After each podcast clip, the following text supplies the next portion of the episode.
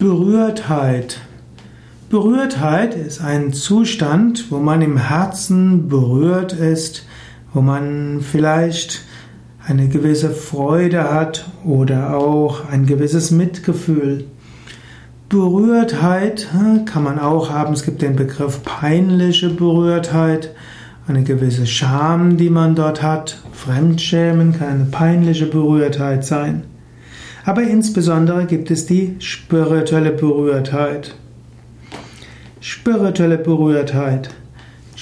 Berührtheit ist in der Spiritualität so ein Zustand, wo man im Herzen etwas spürt, zum Beispiel eine Gegenwart Gottes. Wenn man Yoga übt, wenn man meditiert, wenn man in einem Ashram ist, wenn man in einer Natur ist, dort will man nicht einfach nur da sein, man will eine spirituelle Berührtheit erfahren. Wenn du zum Beispiel einen Baum siehst, du kannst ihn sehen, du kannst ihn auch vom Herzen spüren, du kannst dich von dem Baum innerlich berühren lassen. Und in diesem Gefühl der Berührtheit wird Gott erfahrbar.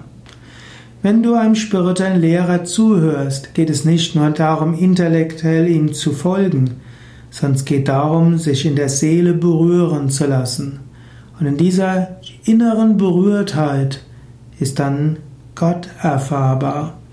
Wenn du Mantras singst, geht es nicht nur um Emotionen, obgleich auch emotionale Berührtheit ein Teil von spiritueller Berührtheit ist, sondern es geht wirklich darum, sich im Herzen berühren zu lassen.